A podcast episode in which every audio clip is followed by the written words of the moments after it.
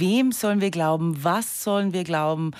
Um diese Vertrauenskrise, um Skepsis und Orientierungslosigkeit und das ausgeprägte Bedürfnis nach Kompass und Klarheit geht es in der heutigen Abendveranstaltung der Reihe Thema Mensch und Gesellschaft, zu der die Landesabteilung Deutsche Kultur heute ins Parkhotel Laurin in Bozen einlädt und auch wir von Reis Südtirol, denn wir übertragen den Abend heute live ab 20 Uhr.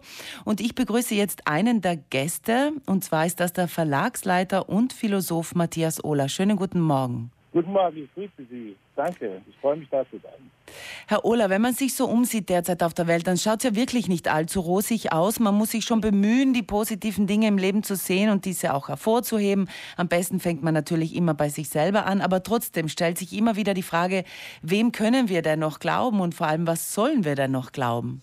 Ja, da sprechen Sie natürlich zwei wichtige Aspekte an. Das eine ist, wen wir glauben, das andere ist, was wir glauben. Und immer wenn wir jemandem glauben, glauben wir auch dem irgendetwas. Ich glaube, das ist, äh, das kann man gar nicht oft genug betonen. Und ich glaube, es hängt auch zusammen, Sie haben von Persönlichen gesprochen, äh, ist es eine persönliche Beziehung oder geht das Glauben über die Organisation von Kommunikation? Das klingt jetzt ein bisschen kompliziert, ist aber eigentlich ganz einfach. Lerne ich die Leute persönlich kennen, die von mir erwarten, dass ich ihnen etwas glaube und mich ihrer Orientierung oder ihrem Orientierungsangebot anschließe. Und ich glaube, da ist die, da ist ein wesentlicher Punkt, äh, wohin richtet sich meine Suche nach Orientierung, nach dem, was man Glauben nennen könnte oder Zuverlässigkeit in irgendeiner Form nennen könnte oder auch Glaubwürdigkeit nennen könnte. Was wäre denn dann? Es ist wichtig, das zu unterscheiden, glaube ich. Was wäre denn der Unterschied zwischen Glauben und glaubwürdig sein? Es ist schon verwandt. Glaubwürdig sein äh, ist ein Erfahrungswert, den man macht mit, mit, jemandem oder mit einer Institution, äh, wo man denkt, okay, ich verlasse mich irgendwie drauf und dann mache ich die Erfahrung, da kann ich mich drauf verlassen. Zum Beispiel, dass die Feuerwehr kommt, wenn es brennt. Das ist äh, eine Geschichte, wo ich sagen würde, ich glaube das nicht mental, sondern ich verlasse mich einfach drauf. Ich bin sicher, und, und, und unterstellt denen, die bei der Feuerwehr organisiert sind, dass sie das dann auch machen. Mhm. Es sind Erfahrungszusammenhänge, die mit Glaubwürdigkeit zusammenhängen. Glauben als ein mentaler Zustand oder von mir aus auch religiöses Glauben, da glaube ich, ist das Verhältnis ein bisschen anders zueinander. Wie genau, ist ein bisschen kompliziert, aber Glaubwürdigkeit hat was mit Erfahrung zu tun und mit Zukunftsorientierung. Mhm. Erfahrungen können ja ähm, positiv und auch negativ sein. Mhm. Je nachdem orientiert man sich dann auch wahrscheinlich anders in Sachen Glauben? Ganz bestimmt. Äh, ich meine, in politischen Kontexten erleben wir das ja permanent, dass man eine Entscheidung gefällt hat, irgendeiner Richtung äh, seine Stimme zu geben oder sich dort zu engagieren und dann festzustellen, da habe ich mich geirrt. Das ist nicht das, was ich ursprünglich mal dachte, was daraus werden könnte. Wir kommen aber um uns selber, Sie haben es am Anfang in der Anmoderation gesagt, um uns selber äh, als Verantwortliche dafür, was wir dann in Zukunft machen und wem wir unser Vertrauen geben und wem wir vielleicht unter Umständen auch anbieten, dass er uns vertraut, anbieten. Ja. Und wir kommen uns um uns selbst als äh, die, die Kernreferenz von dem, was gilt oder nicht gilt oder was glaubwürdig ist, nicht herum. Ja, genau. Sie haben uns angesprochen, uns, jeden Einzelnen von uns sozusagen. Ja. Also geht es im Grunde alles darum, was für eine Basis, was für ein Grundvertrauen, was für ein Urvertrauen ich selber in mir trage. Das könnte man so sagen, aber ich glaube auch, was für ein Potenzial an Vertrauen das andere in mich setzt, nicht in mir trage. Wir werden einander nicht los. Wir gehören zusammen. Äh, wir sind auf der Welt gemeinsam und deswegen sind wir permanent in der, in der Bewegung drin, dass wir sowohl anderen Vertrauen entgegenbringen und das irgendwann nicht mehr hinterfragen, aber irgendwann doch wieder zweifeln müssen. Und umgekehrt geht das genauso. Ich glaube, das sollte man nicht unterschätzen. Sie selber, Herr Ohler, sind ja Systemtheoretiker in Sachen Philosophie. Diese Vertrauenskrise der Gesellschaft, die ist ja wirklich überall zu spüren. Verstehen Sie die? Ich habe sie. ich, also ich, ich, kann mich da gar nicht ausschließen äh, mit, mit äh, Vertrauenssorgen oder mit dem, worauf ich mich verlassen kann.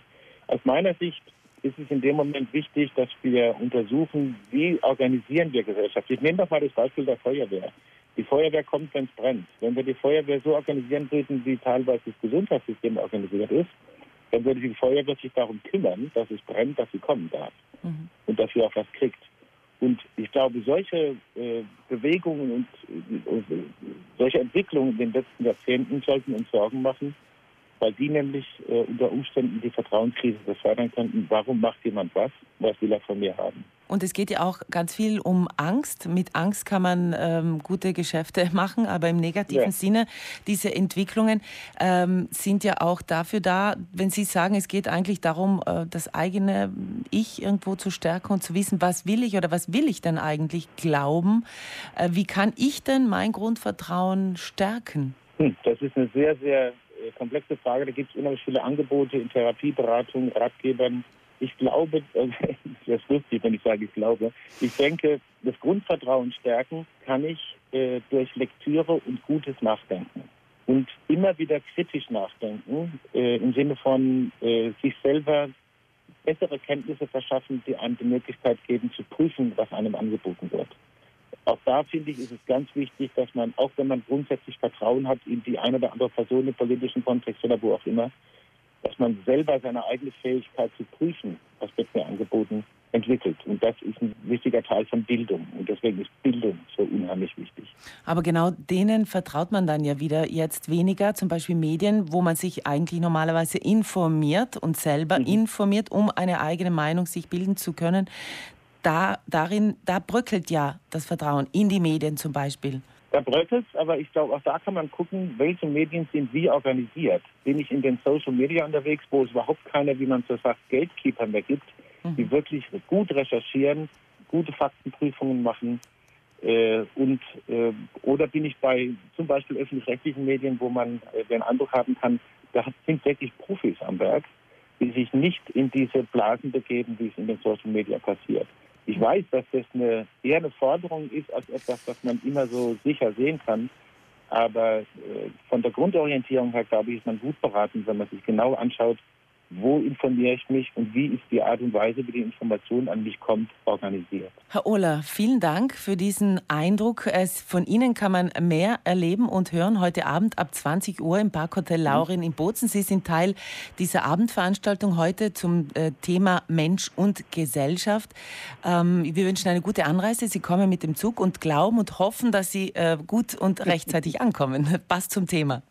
Ja, genau, das passt super zum Thema. Vielen Dank für das Gespräch. Ich freue mich sehr auf den Abend und ich danke auch den Hörerinnen und Hörern fürs Zuhören. Danke. Danke und auf Wiederhören.